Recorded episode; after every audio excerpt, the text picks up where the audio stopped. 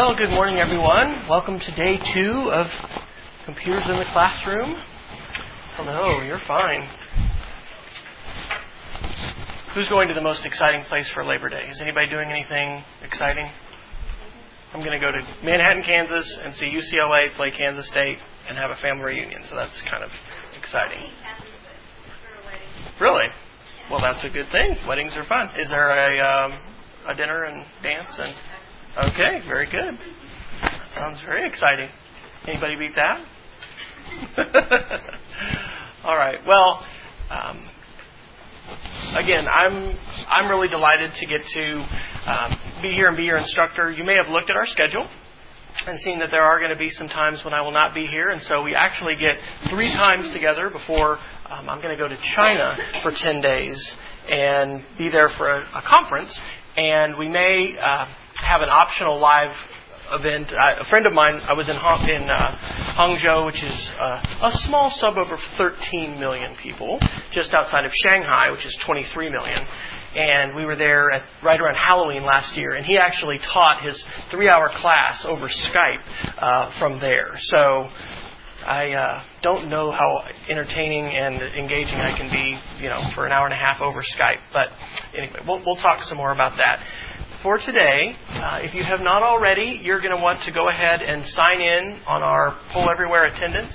You don't have to sign up with Poll Everywhere to do this. I've, I've signed up and created the account. But on our website where we've got all of our links and everything, just underneath the place where it says for 1 September, we've got the, the stuff for today.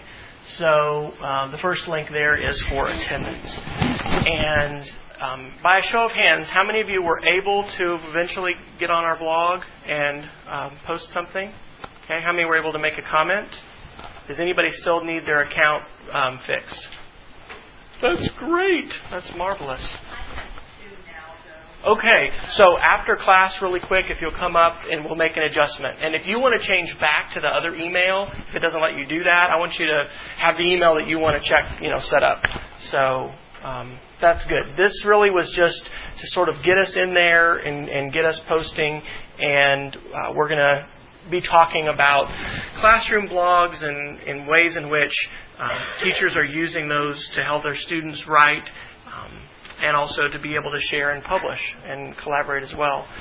So I want to start with the video. I'm going to kind of just probably do that every single time. And I actually saw this video on a Classroom Teacher's website yesterday. Has anybody um, um, seen this one before? This is I probably I probably should say by introducing it. I am a fairly avid blogger, so my blog is Speed of Creativity, and so I'm, I'm sharing things at different times. And this is Nick Vujicic and um, he's got a couple different websites. Life Without Limbs is one of his sites, and you know, different people have Wikipedia articles about them. Uh, Nick does, and it says that he was actually uh, born uh, disabled, and um, after he attended college, uh, set up a nonprofit, and he's a motivational speaker. So, video and media has a lot of power. And today, what we're going to talk about as our main lesson is the idea of visual images and really how a lot of people abuse PowerPoint. Have you seen professors and instructors abuse PowerPoint? We've seen people abuse the overhead projector too, right? When somebody takes that slide that has 12 point font and, you know, you're looking at it, you know, you can't really read it very well. Um, so, I think this video, which is two minutes and 41 seconds long, is a good, um, perhaps, is, and we'll have you talk about it. You know, why might this be an example of the power of media? Thank you very much. Nice to see you. My name is Hank and it's a pleasure to be with you. So I have no but I have a little chicken. And, uh,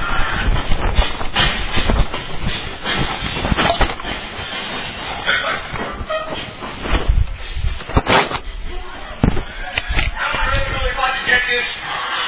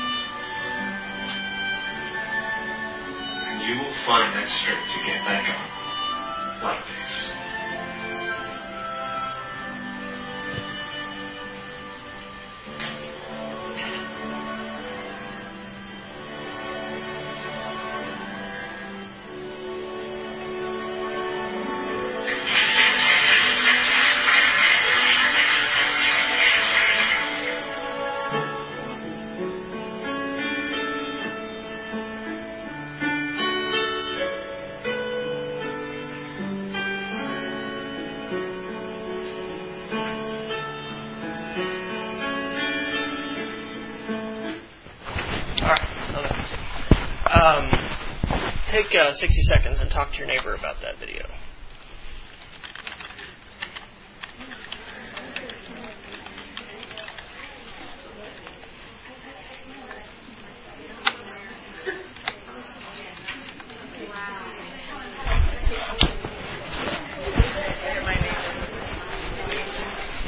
Like the second time I've seen it, but I'm still like, I know, I've seen it before too, and it's like, uh, uh, anything like, ever say like how he walked?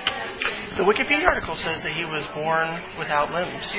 So it wasn't an accident. Mm-mm. Right, no. And, and it says that he was a normal child, normal person, you know, other than that. Um, just a wild birth defect.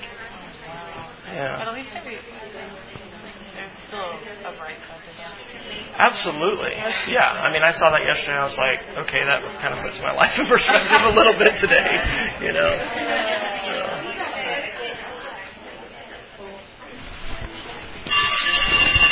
All right. Anybody want to share a comment or thought?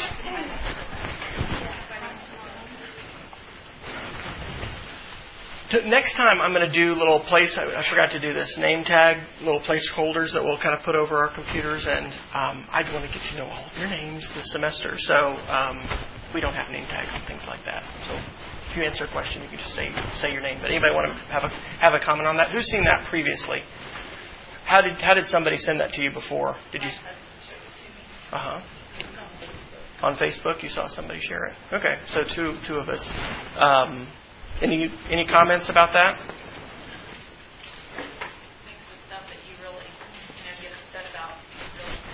Put your life in perspective a little bit. You know, having a tough day. Well, it's not as tough as it could be. Anything else?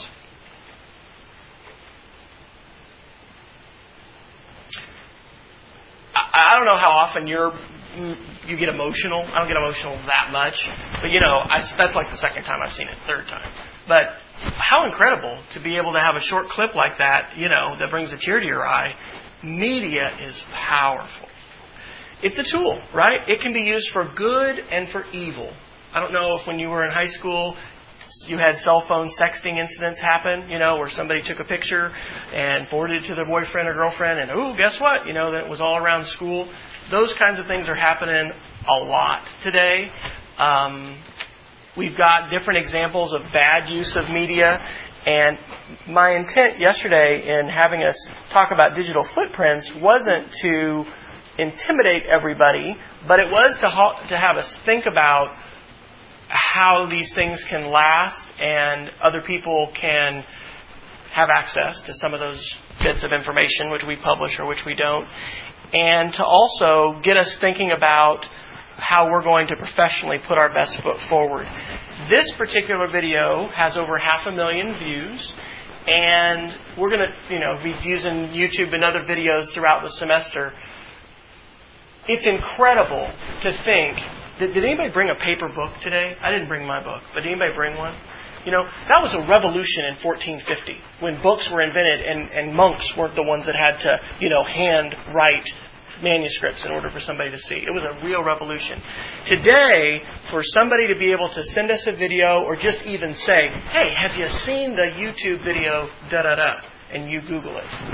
That is really, really unbelievable. So um, we're going to start as, as we, we have already with a different video. And if you have um, something you know that you want to share, we're not going to have a required blog assignment this week. Um, I just want everybody to get on the blog and to be able to post and comment. We're going to use this throughout the semester. But you can also use this to share things, and a YouTube video that you find that you think is you know worth sharing would, would be a great thing to be able to share there. That's not a requirement that you're going to have to do. But uh, I think that we need to be using media a lot more in learn, you know, for learning in school in most of our Oklahoma schools, and I don't know what the, the Texas statistic is, YouTube is blocked uh, for everybody at the school.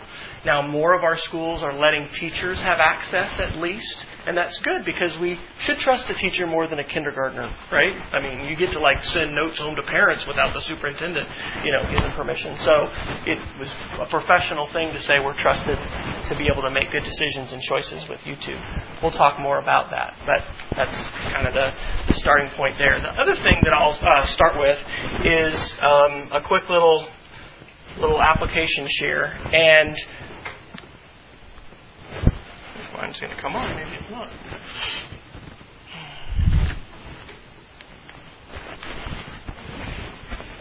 Oh, that's going to be very. Yeah. Huh. I wonder if my iPad ran out of juice.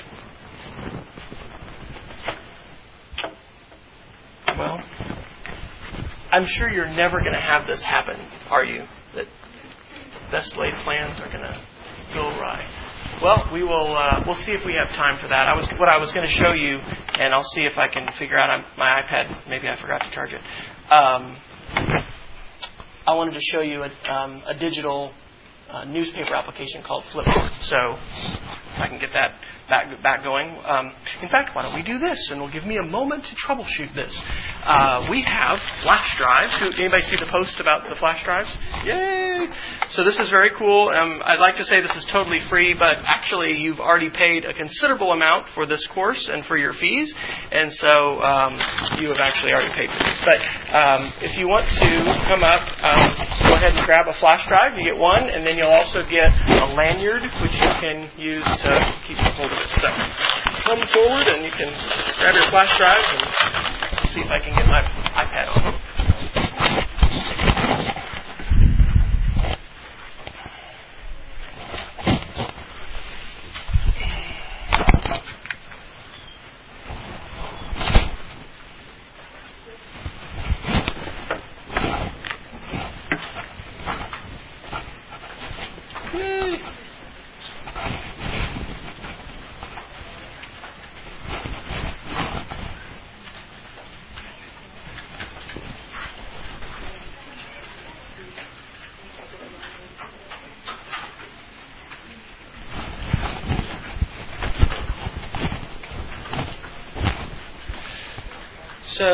This is a two gigabyte flash drive, and um, did anybody has anyone bought one already? Did you what size did you end up getting?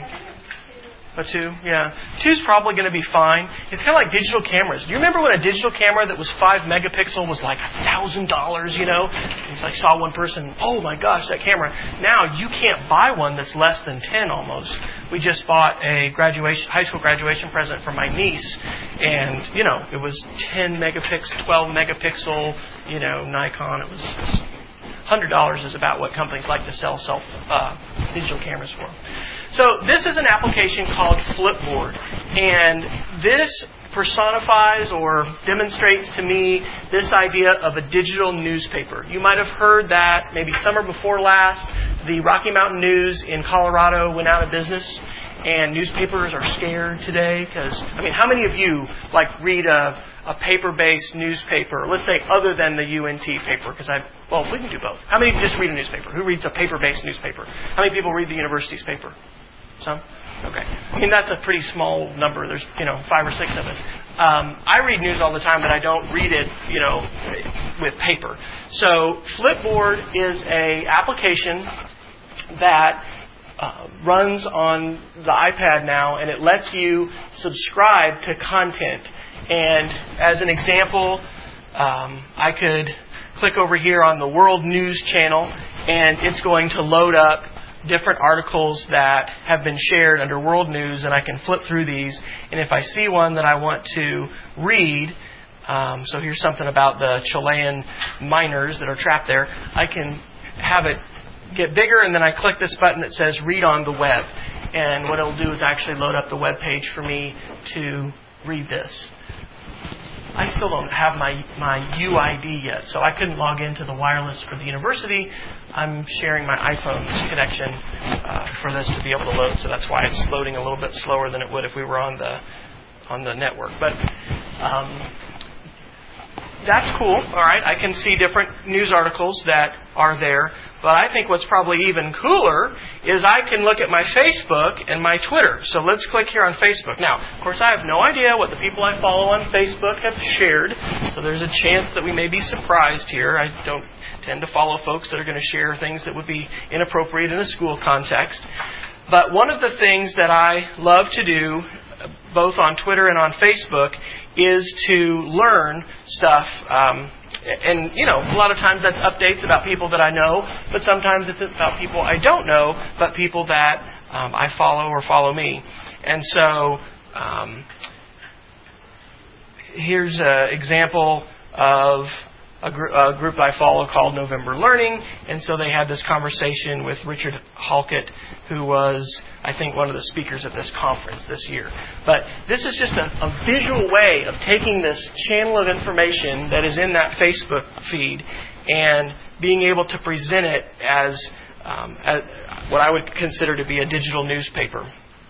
Um, we'll talk some about Twitter this semester, and there, there's a lot of folks that I follow on Twitter, but there are some which I would call my Yodas. Is anybody here a Star Wars fan? Anybody? So like Yoda was Luke's, you know, mentor.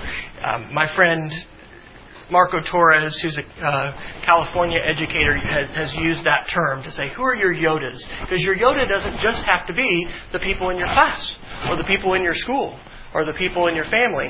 You get to be influenced by folks who can be all over the world. So, Twitter, even more than Facebook for me, is an example of um, ways in which I can I can uh, literally flip through information that people are are sharing and just have a different way to experience that. So that is um, that application is free. Obviously, iPads aren't free; they cost five hundred dollars. But the ability to do that is something that's going to become more common, which is processing information by you know going to a digital newspaper instead of going to a paper-based newspaper. So that's your little app share for the day. We are today going to talk about copyright friendly pictures and visual literacy. And I didn't bring it up, but one of my one of the channels on the Flipboard is just the photos of the day and being able to see full size, large images. Um, this is really not how PowerPoint or how a projector should be used, you know, to to show text. And so um, we are going to to talk about this, and to do that, I'm going to link to our section here that says um, I, I, I say Pechakucha. It's actually called Pachaca, and the um, the definition of Pachaca is basically a six minute and 40 second uh, presentation. But to talk about why we need this, um, I'm going to show you this death by PowerPoint. Has any, have any of you seen this before? Anybody? Okay. Some things I hate about PowerPoint.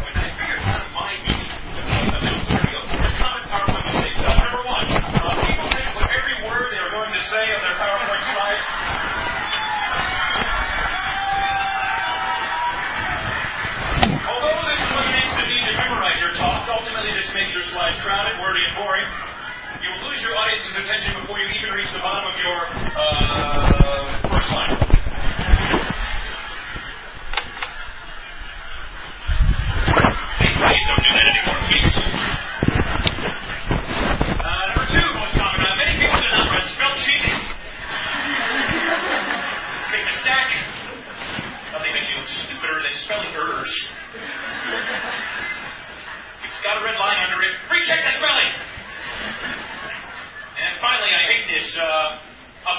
excessive bullet pointing. Only bullet key points. Too many bullet points, and your key messages will not stand out. In fact, the term bullet point comes from people firing guns at annoying presenters.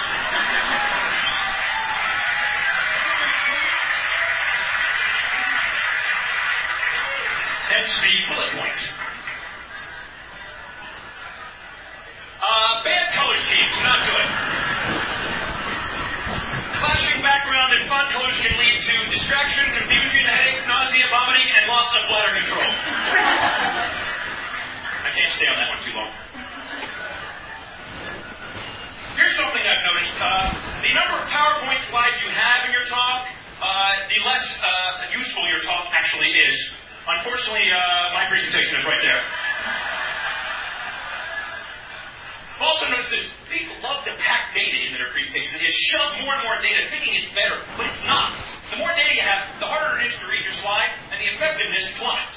Now you can uh, you can improve the effectiveness by adding some shading and some 3D effects, and then some second order and third order effects. And I know, let's add some labels. That'll help a lot. And that, that's pretty much every marketing slide I've ever seen right there.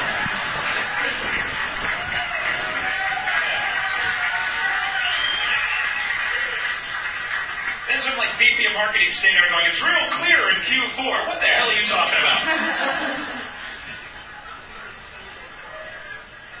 now, I'm, I'm into uh, in animation. People become animators in PowerPoint. You can have things flying all over the place, and that can be good. If you're a visual learner, that will improve the effectiveness of your performance. But if you're easily distracted, more animations and people have no idea what you're talking about. They're just, wow, that is cool, wow. And there's regions here, by the way. There's the uh, simple but uh, effective region. There's the active and confusing, the uh, effective and boring, the active and ineffective, the dull but static region, the uh, busy useless, the ADD only region, the uh, useful but amusing, the stupid but confusing, the dull triangle, the hyper triangle, the sleepy square, the dizzying pentagon, and everything else I just uh, call pointless motion. That slide right there took me an hour and a half to make, right there. PowerPoint can just suck the life out of you. It's amazing. I've also come up with this. It's a kind of a little science I've invented called font analysis. Basically, the font you choose says something about who you are as a person. There's a huge list of fonts, and you choose one, and that says something about you. So be careful the font you choose. For example, if you choose Courier New, uh, this happens to be my favorite, uh, you're probably organized in structure. If you choose Matisse, it means you're artistic. And if you choose Times New Roman, it means you're lazy, apathetic, and unimaginative, and you always use the default.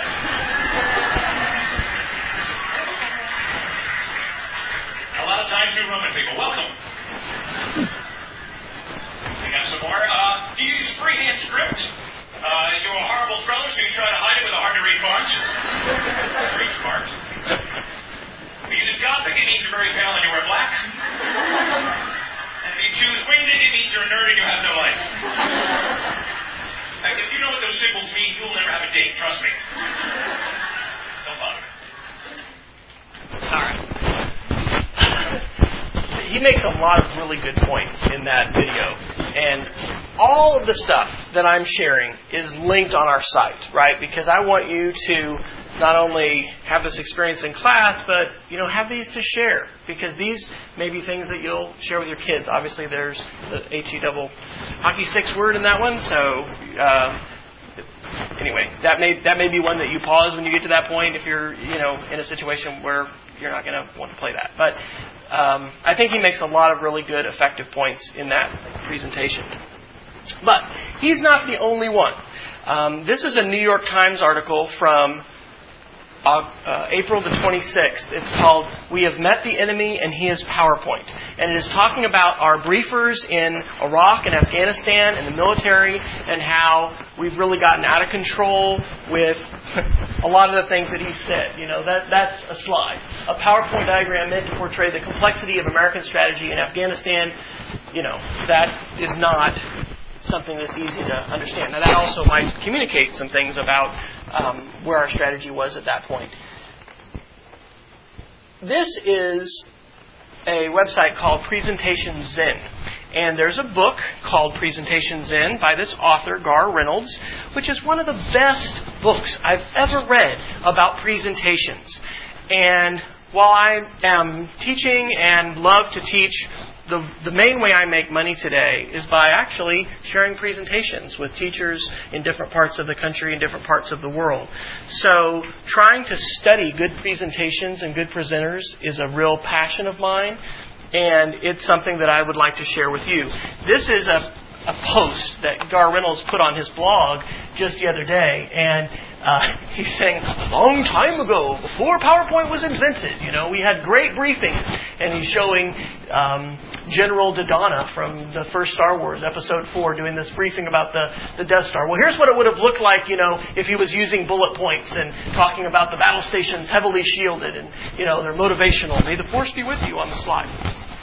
So, what we are going to do is one of our activities and one of our uh, grades for this semester. And I don't want you to panic. This isn't due till October, right? We're introducing this because we're going to have time, and I'm, we're going to be actually working on this today in class. Um, that is so weird. I don't know why. Does anybody else have this come up when you tried to look at the syllabus? That's weird. When you click available as a separate web page, there, uh, there it is. But there's something weird going on with the Google Doc where it is not always showing up in that embedded form. Um, this is our first assignment that's listed is um, what's called your Pachaka, and I oh, that's silly. I even misspelled it here because I put an extra T in it. Um, your assignment. Um, how many of you have given a PowerPoint of some kind for a class already? Okay. So the format here is going to be different, and we're going to share these presentations um, in class. And I might, um, and I'll just kind of see what you think. In fact, maybe I'll put a post up and see what your thoughts are. Um, you are not going to have to share this outside of the class, but if you're willing to do that, I'm, I'm willing to consider extra credit for that. Um, so we'll talk about that. I don't have extra credit built in currently. But on our website, I've got a couple different links that talk about um, Pachaka, which I'm having trouble saying that because I got used to saying Pechakucha for, for a long time. Um, but better yet, let me just let me just show you, okay, rather than talk about it. I'm going to do a presentation that I actually just created last night and this morning um, and you can pick just about whatever topic you want. Okay? In fact, I'd like you to pick a topic that you're passionate and interested about. Uh, it can be something that you want to learn more about, or it can just be something you already know a lot about. Sometimes when we ask students to do a writing assignment or a project, we ask them to do it where they're real shallow, like there's not a lot of knowledge, and then we get upset. What? Where, where's the where's the beef here? Where's you know where's all the writing? So it's not to say we don't want to ask students to, you know, study new things and learn new things. But there's value in giving choice to the assignment. If I would just tell you, hey, everybody's going to do your assignment on, you know, the history of the microchip. Would anybody be excited about that one? Maybe there'd be one, but I mean, probably not. Okay, but if I leave it open and I say if you're not sure about it, um, you know, just think if you want a litmus test for my is my topic appropriate. Um, think about you know sharing it in class in a, in, in school? Is it something that you that you'd be able to share with kids? That might be that you want to take a topic that's a little bit controversial. I had a student uh, who wanted to do one on sex education in school, and so we talked about that, and, and she did it. Um, but uh, just talk with, with me about about the the uh, topic if you're interested. Here's how this is going to work. Um, not for like four weeks. I think the first one is going to be uh, September the 27th. We'll, we'll have four people per week, so we've got 24 in our class, and we'll do this for six weeks. Four people per week go ahead and share their presentation. So, what I'm going to show you how to do today is how to find pictures like this that are copyright friendly, that people have given permission for them to not only be used in class, but even to republish it on the internet if you want to. You're not going to have to do that. And then I'm going to show you how to put them into PowerPoint. Um, to create this. So I'm going to go ahead and record this for myself, uh, and because I'm going to go ahead and publish this one. What I have done on these slides, PowerPoint has a couple different ways that you can view your slides, and um, this view is called the slide sorter view. Um, fact, I don't even know where there is. View. They move everything around every once in a while to confuse, you know, confuse it. So under view, you know, this might be the regular view. This is the slide sorter view. Here in the corners, I have um, just put put under transitions that I want to advance the slide after um, 20 seconds. And so um, I'm actually going to start this presentation and just go, and it'll be it'll be over in uh, basically six minutes and 40 seconds. I have a slide at the end. So here we go. Hi, this is Wes Fryer, and this is an example of a Pechakucha presentation about why students need laptops now. The first reason is that textbooks are expensive. Even for our class, I think textbooks cost something like, you know, $80 or something, and um, it's just really expensive to get the knowledge. And when you look at a laptop and being able to access that uh, more affordably, that's a very good thing. Most ebooks now are about, you know, half the price. They're heavy too. Have, have you seen elementary students going to class with like a luggage carrier? You know, I mean, they can't even do that on the back because they'll hurt their back if they have so many books. Um, I don't know if you have to be selective with how many books you leave home with, and you need the book today in class because they're so heavy. You know, how many books can I fit in a laptop? Uh, just a whole lot. Another reason is that history books are incomplete. This is a picture of Jim Thorpe in about 1913 playing baseball. Um, he's from Oklahoma. He was an, uh, an Indian, Native American, uh, known as the greatest athlete of all times. I never learned about him in my textbook uh, because I didn't grow up in Oklahoma, but even if I had I don't know if that part of history would have been in there. Another reason is that learning doesn't stop at 3.30 or 3 o'clock or whenever our class is over. Um, it, it can continue throughout the day. And when we have access to a laptop and we have access to information that is online and other places, it really extends our learning. Of course, a book does that too, right? A book lets me go learn wherever I want. Um, another reason is that, um, and I should have probably had my notes up here for this one. Um, we need to talk about equity and it being for everyone. Uh, education's global. These are women in Afghanistan, and if you know anything about the Taliban and their treatment of women and their view of education of women, this is extraordinary. Um, laptops are like pencils in the 21st century. Uh, we don't sit around at school today and go, "Oh, Bobby didn't bring his pencil, so we're just not going to be able to use pencils today." You know, we say, "Oh, okay, you didn't bring your pencil. Well, we'll provide one. Here we go. Go to the sharpener. Let's get going. Let's learn." We, we take it as an assumption that it's provided, and laptops need to be the same way. Um, we need to make learning a lot more project based. Uh, this is a picture of Marco Torres, who I said uh, he's in the in the back in the middle there with the glasses, who said the Yoda talks about Yodas. Um, he's working with his students, and they're creating things using media. Uh, we learn a lot more, a lot better, and a lot more when we create stuff. Uh, now, this picture I put in to symbolize poor. Um, schools are poor. Now, they're particularly poor in Oklahoma, where I live. Uh, we're like, depending on your survey, 43rd or 48th in the nation in teacher salaries. Texas is a lot better off than Oklahoma paying teachers. But you might think, well, how could we afford laptops? Well, how can we afford not to when we spend, you know, 75, 100 dollars per laptop, and then it takes five years to get new ones? If you look at those costs, you can actually uh, save money over time. Digital curriculum. This was a little drawing that somebody made at a conference in Canada this year, but when we create curriculum and we create things online, it can be shared quite easily. This image is meant to say media is powerful. We took a look at that video this morning to start off, basically saying, wow, look how powerful um, a short two and a half minute video clip can be. If I want to communicate with you, my brain is going to process an image thousands of times faster than text. Um, if you're at school, you've already got a lot of students in other educational settings with laptops. This is a photograph a couple years ago at the University of Missouri's School of Journalism, and it was a staged picture. But you know, competitors, education is taking all kinds of forms. We've got people in home schools, people um, in private schools, and, and people are making this move even if your school isn't now. Um, how about creativity? Uh, creativity is important, and not every student is going to learn the same way and is going to get knowledge and information the same way. So, by providing technology for each student, we can give them more options to do that. Um, what's the number one reason kids drop out of school? Does anybody know?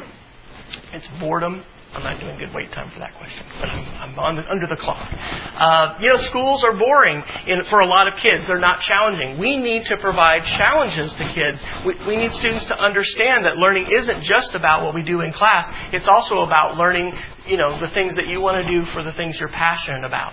Um, I have this picture of Google Earth to show hyperlinks. Being able to connect our ideas to other people's ideas in other parts of the world is really an incredible thing you've grown up with the internet to a much greater degree than I did, but we still shouldn't take it for granted. Um, this is my creativity slide. It's really important that we get creative and that we encourage kids to be creative. The days of, hey, we're all just going to go to the factory and you're going to have that same job for 30 years and do the same thing and it's just going to be repetitive, that's pretty much over. We've got a lot of manufacturing jobs still here, but even more overseas. So, th- speaking of overseas, this is a picture of kids in Hong Kong at a school called Discovery College. And I want to make the point that this isn't something just for the kids at private school, the ones who can afford it. This should be for everybody. And schools that are taking a look at, at their costs, um, as well as the kinds of skills they want, are, are realizing this. Would you not love to be able to look out your window and see that? That's Apollo, uh, Apollo mission, I think in 1973. That was a NASA image. That's North America, and that's Baja, California, that's over there on the, on the um, western side of North America. We need better windows into our classroom. And when we use technology, it gives us a chance to do that, to provide that better window. And from a sort of civic standpoint, social studies, government standpoint, we need critical thinkers. Nobody in school probably ever told you, just look at one source and believe it. You know, you just need one book Wikipedia puts that in your face because it you know is something that different people can edit different people can change. So the last reason is our kids deserve it. These are my kids on a Saturday morning. Uh, we've got some laptops in our house, but my kids shouldn't have to just get this access at home. They should have this kind of access at school too. And in order to do that, we're going to need to have leaders in our schools and in our communities that recognize these reasons. So these are the places where I got those pictures this morning when I put that together, and we're going to learn how to do today is how to create a presentation like that. Ta-da! That's done. Talk about that presentation format with, with your neighbor. I'm going to give you a minute and 30 seconds to do that. Talk about that style of a PowerPoint compared to other PowerPoints that you've seen or you've done yourself. Okay?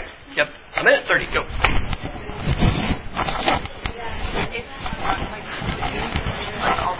Not sitting trying to read while they're trying to speak. So by the time you're done reading, you're catching up halfway through what they're saying, so you can kind of look listen at the same time. So it makes it a lot easier to focus. But the pictures are so vibrant and so pretty, so it gives you just one mental image to work throughout the school instead of just like trying. I don't know when there's just text, you're like trying to do like five different things in your head at one time. It's just like a very simple way of doing it. Right. And it's kind of interesting to think about the brain in that way. You know, our brains are so powerful, so complex, and we can multitask, but whether or not that's good for attending to a message, just like that video shows. People are like biology. Biology me.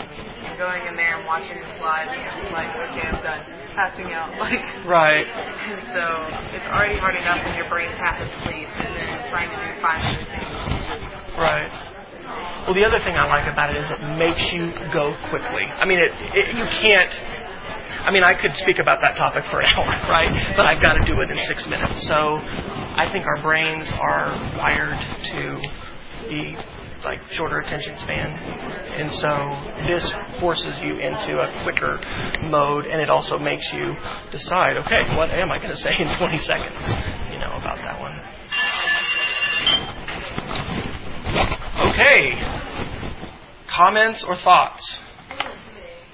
Yeah, I don't don't think you're going to have to do that. You know, I'm I, like I've said, I, this is I did speech and debate in college, and I, I tell people with all seriousness, I get to do extemporaneous speaking now with just more prep time and multimedia, and I get paid to do it. That's kind of like what it is speaking. So yeah, don't feel. In fact, I will show you on the blog some of the ones that uh, students did last semester, and some people they they did read. You know. Um, that's fine. You you do not have to I don't want you guys to all go drop the course because you're like, there's no way I can do a presentation like Wes just did. Um,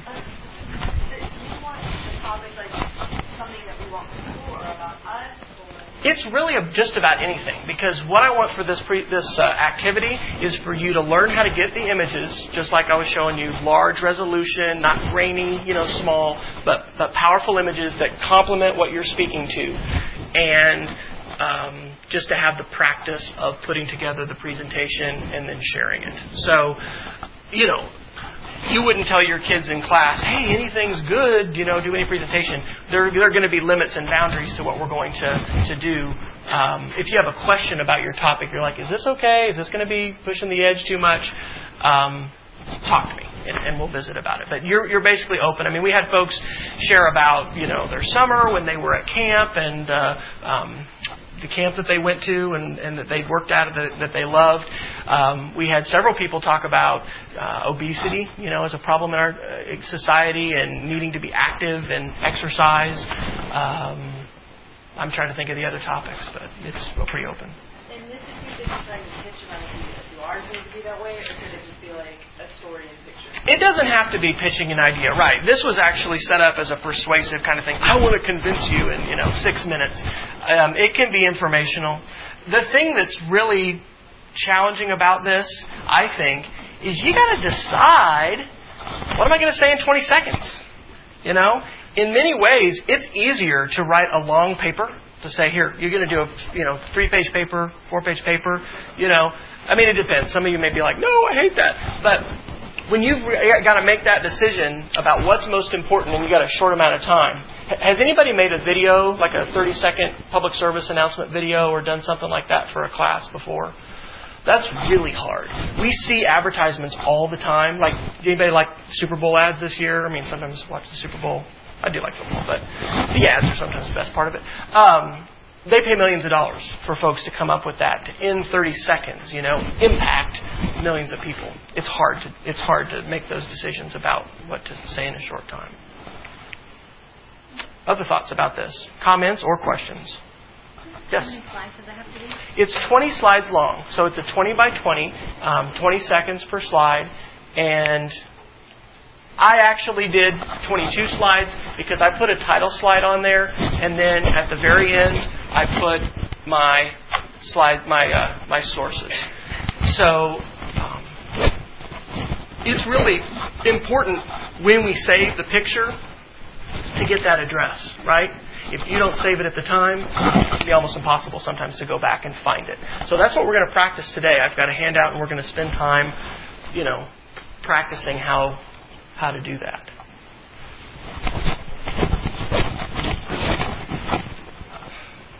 What do you think about this kind of a presentation style as far as your brain? Like, did your brain like this or not like this? Or how, how do you think this was different than having a lot of text on there or a longer presentation? Why would you say that? Mm-hmm.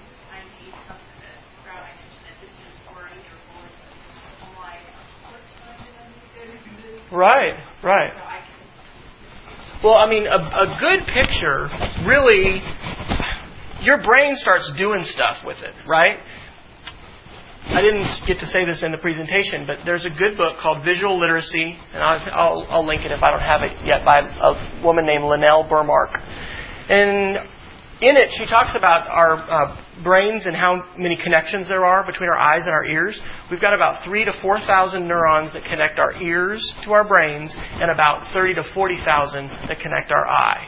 So your eye can get so much information so quickly. Nobody tells you where to start with this picture. Okay? When I put text on the screen, um, does anybody read another language besides English? If I was reading Mandarin Chinese, what, where would I start when I'm reading? I wouldn't start in the top or left. I'd start at the right. Yeah, I go right to left, top to bottom. Okay? Being English readers, we'll probably start in the top, you know, going left to right, working our way down the page. That is not the case with a picture.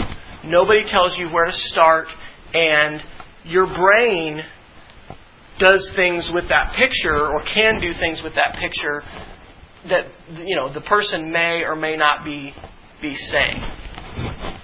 You know, I was wondering who this dude is on the right.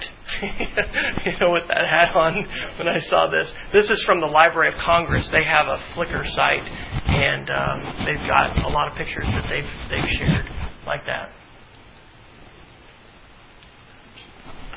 Any other thoughts or comments about?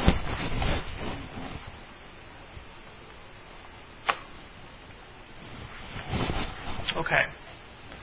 So if I was going to ask you today, where do you go to get pictures? Where, where would you say? Where would you go search? Google. Of course, we go to our friend Google. And Google Images is pretty amazing. But one of the difficulties about using Google Images is uh, when it comes to, the, to whether we have the right to use those pictures or not. And so on our, our page, talking about our copyright friendly pictures, um, I've got a link to this this workshop. This is actually a, a workshop that I do for teachers called um, Talk with Media. And I'm not going to play this first picture or this first thing that says the well, I'm not going to play the whole thing. Let me just, I'll play a little bit of it. I'm going to click it and then click it again. And what that does is that opens it up in YouTube. I'm going to start to let it buffer and load. And then I'm going to go full screen with this. Um, we're not going to watch this whole video. The gist of this video is teachers are scared. They are not sure about copyright. What can I do? And in a lot of cases, they're not letting students use images to create media, and they may not be using them themselves to create media. So we'll watch like a minute of this.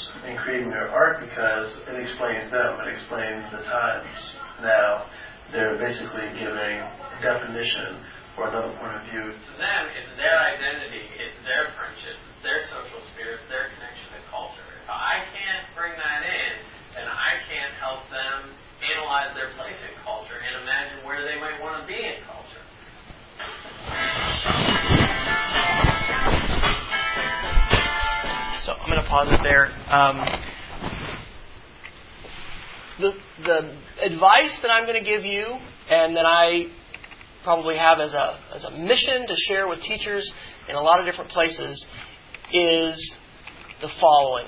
When we're going to try and use pictures, we're going to try and go in this order. What do you think I mean by homegrown images? Any idea about that? Yep, it's your camera. How many of you have a digital camera? Okay. How many have a digital camera on their cell phone? Right, so most of your kids probably will too. Now, can I do anything I want to with any picture that I take? Well, you've got a Mickey Mouse shirt on, and I take a picture of Mickey. Can I go take that picture and have a PTA fundraiser and sell those shirts? Disney wouldn't like that. And that's a well known sort of, it's not an urban legend, it's happened, but Disney has actually filed suit against some teachers and some schools because they protected their copyrights. They said, no, you can't sell that shirt with, with Mickey Mouse. That's ours. We own that copyright. There are limits to what you can do. However, you know, if your grandmother has a shoebox of old photos and, you know, you want to uh, share some history about you know your your town and you ask grandma hey is it okay if we share these pictures if i you know scan them or take pictures of them sure that's fine you know if you want to take pictures you know of the university i took a couple pictures today when i was walking from the uh the gab in the bus you know I can I can share those pictures. I can do things with them. It's out in public. Um, does anybody know what public domain means? Have you heard that term before? That means everybody owns it, and NASA pictures are an example. Okay, every picture that's ever been taken by the by the space program, we paid for as citizens, and all of those things are public domain. They're owned by everybody. So that's the first place to look. If you can find pictures there, the second thing to look for is Creative Commons. We're going to uh, talk about that today and see a quick video that discusses it, and then I'm going to give you at least 15 minutes um, for us to practice uh, doing what I did today to put that presentation together, to go to places where folks have, have shared those kinds of pictures. Um, let me give you an example. So on the website Flickr, there's lots of different people like me who share the pictures that they take um, on this website. And when I share a picture, here's a picture of one of my classmates who's far more of a stud than me. This is Vern Conaway. He's uh, actually deployed right now some to a classified location somewhere in East Asia. Um, that was the hamburger joint that we went to a couple weeks ago. Um, when I share this picture, I I say that other people can use it, and there's a license that's on that image, so that if I want to find pictures of something, I can actually search the Flickr site for Creative Commons, and you know there's 21 million pictures that people have said, just give me credit if you want to use that picture, and I can search in here and find pictures that I can use. All right, that's what Creative Commons is. I'm, I'm talking too much. Let me show you a video. They'll talk about this, and then I'm going to show you how we can um, do this ourselves.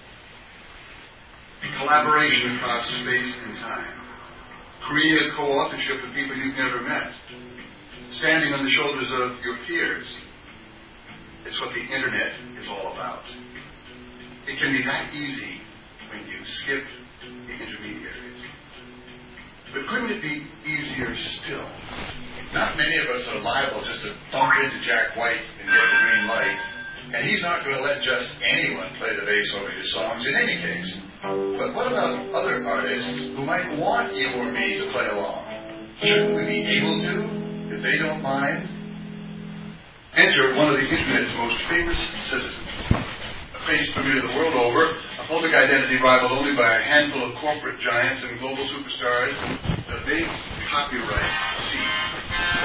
Everyone knows what big C stands for. Big C means all rights reserved. Big C means ask permission. Big C protects copyright owners and notifies the rest of us of their ownership. Time was when you had to put Big C on anything you wanted to copyright, or else it entered the public domain, the commons of information where nothing is owned and all is permitted. You had to put the world on notice to warn them. That was C's job. And it was a useful one. What changed? The law.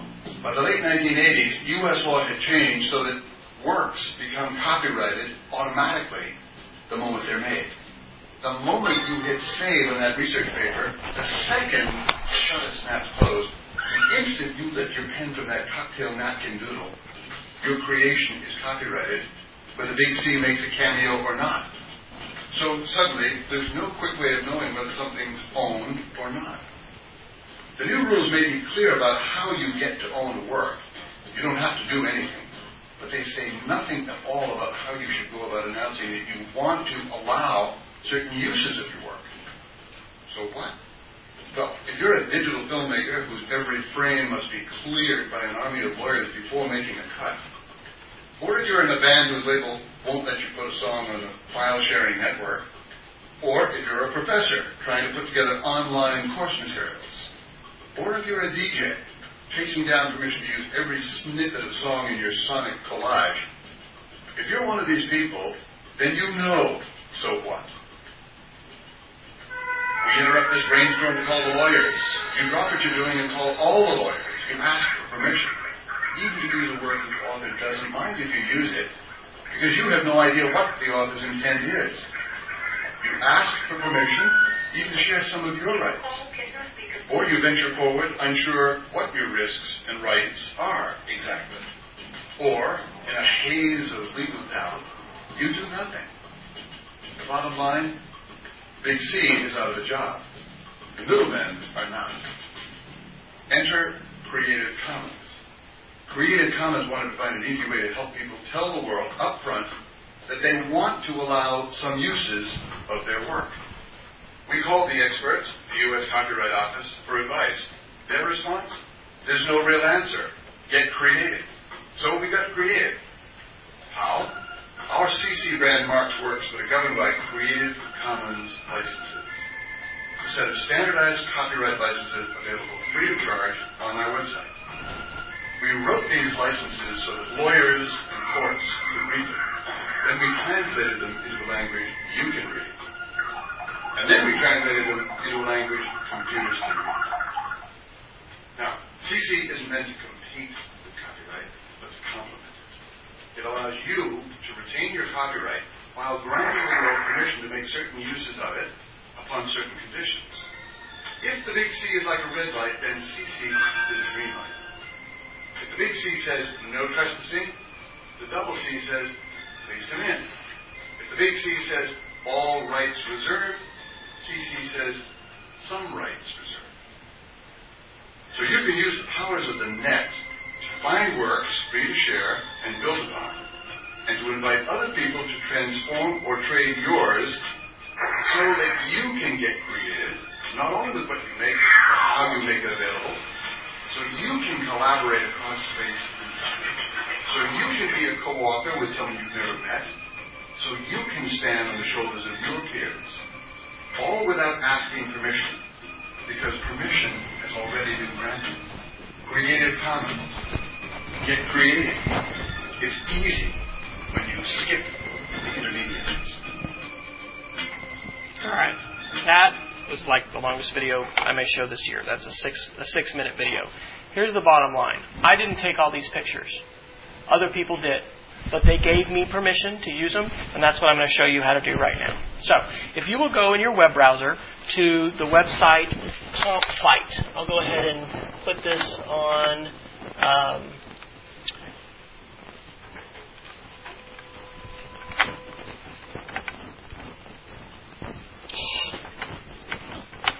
changed all their stuff, so.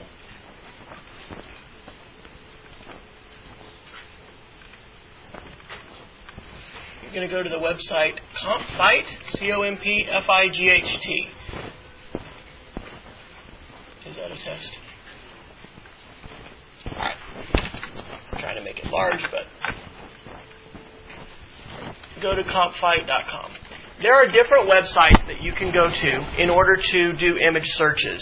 And what I'm going to describe and show for you, I've actually created a, a recording, a screencast that's on our page that's a tutorial. So I'm not expecting you to just get everything when I show it to you one time.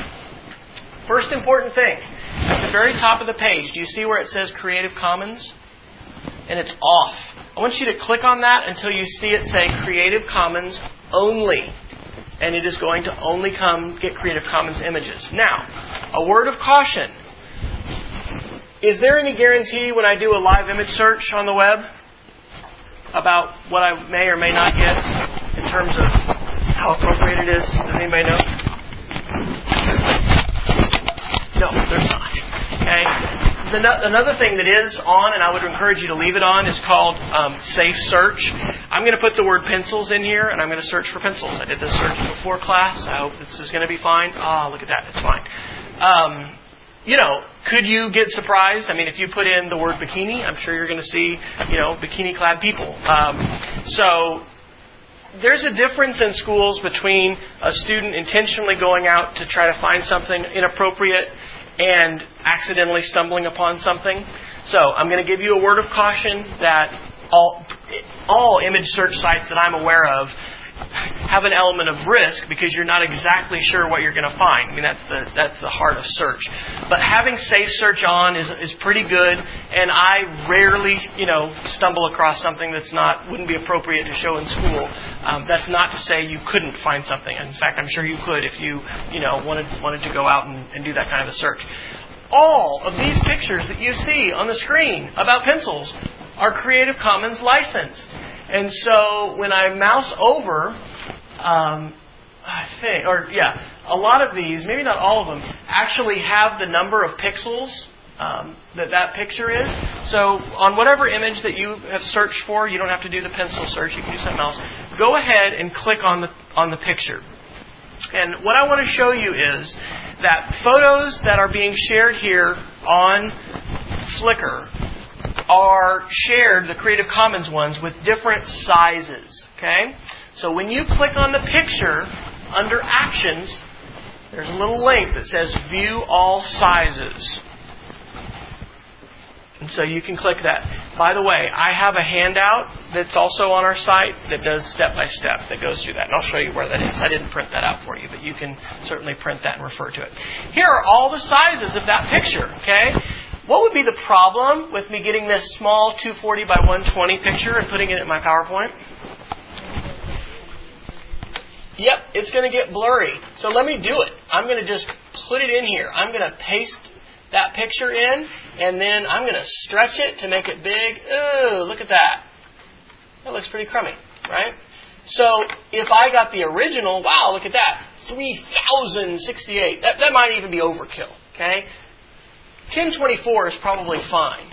But what I want you to do is instead of getting that really poor, poor resolution um, image, get the large one and look at the difference here.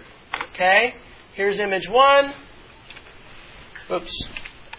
I guess I can't do it from the start since I did my fancy thing. But there's there's the you know the stretched version, and then here's the the high resolution version. Okay? So how do I save that picture so that I can make my presentation? Anybody have an idea?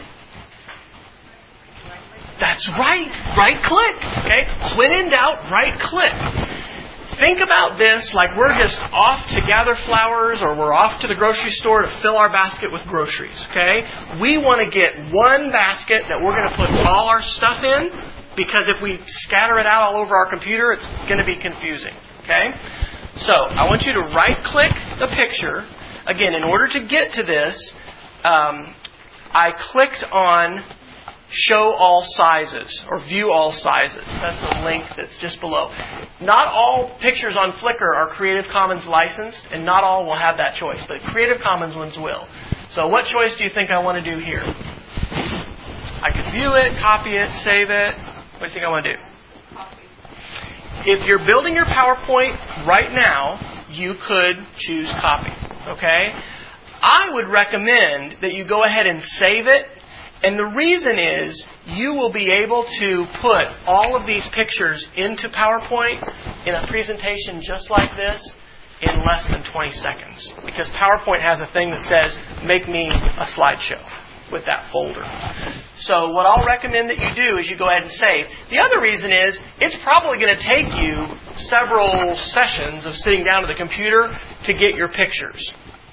Because your process here is not going to be, okay, let me go look for pictures.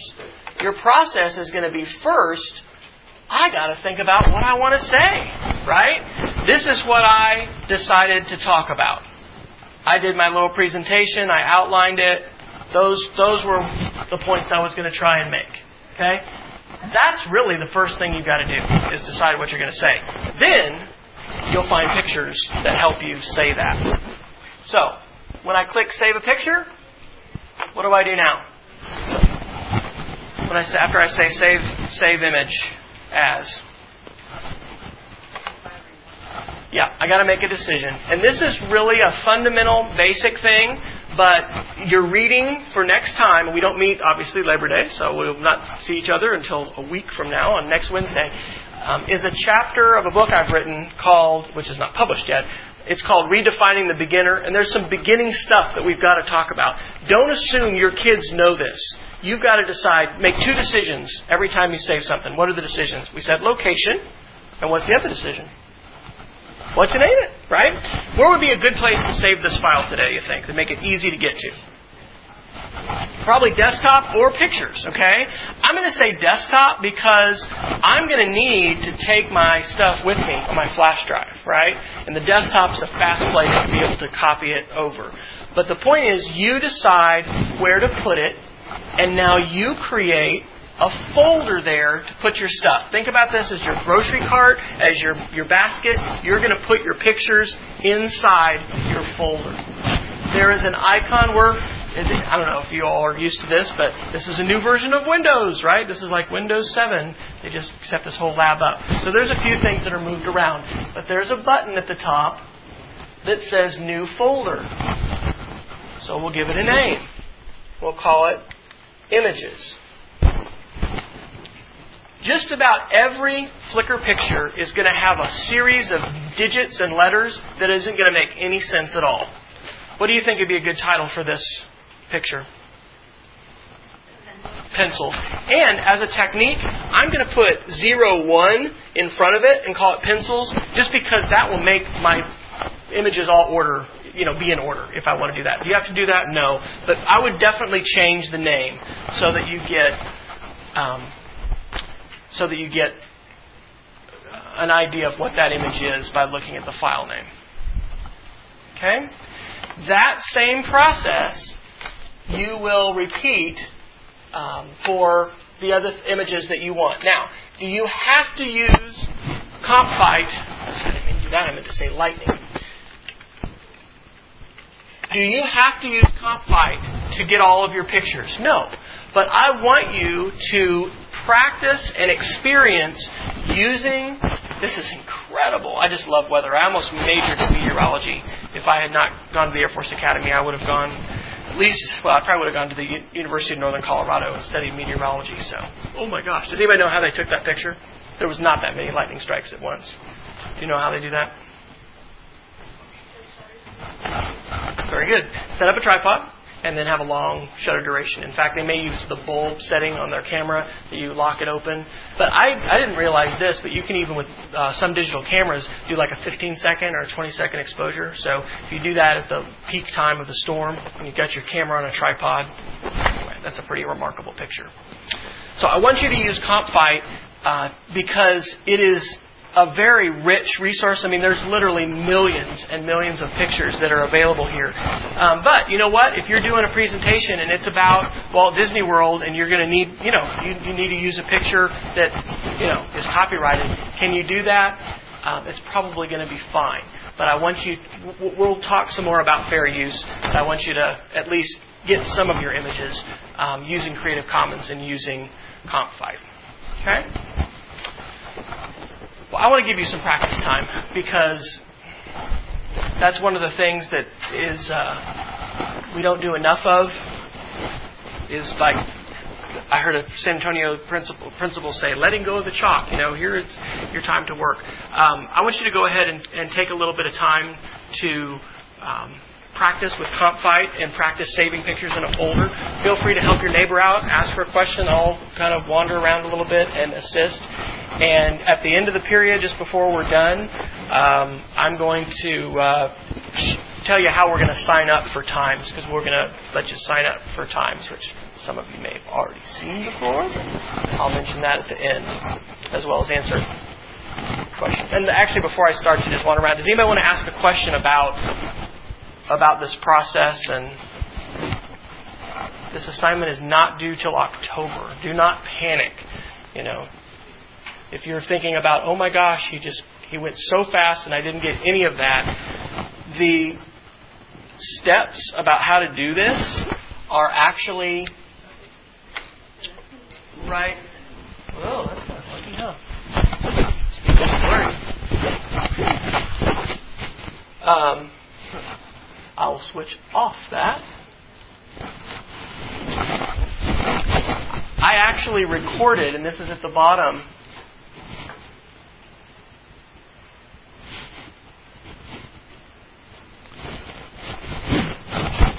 At the bottom of our of the of the Pechakucha page, um, there's a tutorial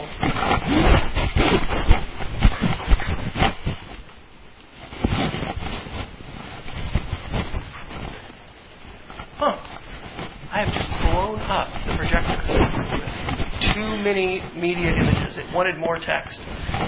At the bottom of this page, it says tutorials, and um, this is the handout. There's a one-page handout that I made that you're welcome to print, which gives you step-by-step instructions about how to how to click. There's just one little difference that they've made in and where the all sizes are. And then here's even a five minute recording. One of the other things I'm going to teach you how to do this semester is how to make a recording like this. Hello, this is Wesley Fryer, and in this screencast, I'm going to show you how to use the website CompFight to find content. This is the first step. That, that takes you step by step through what I just did. So.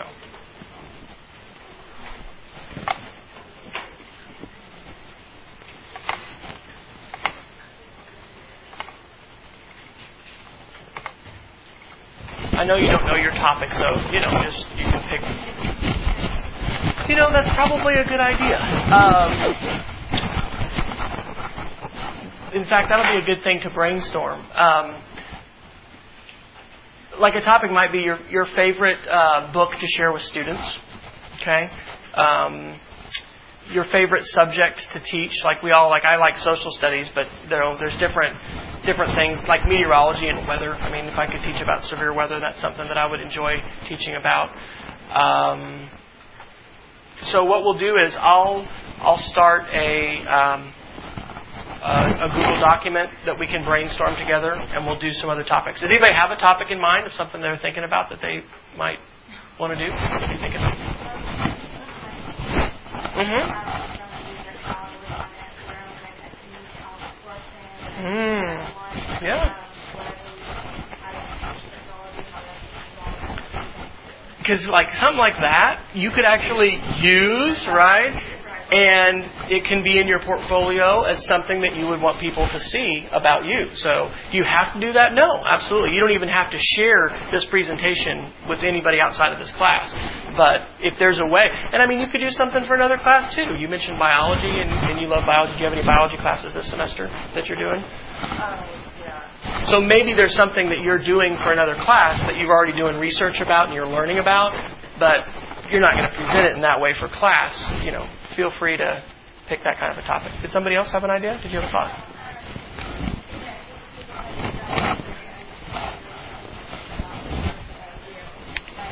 Uh huh.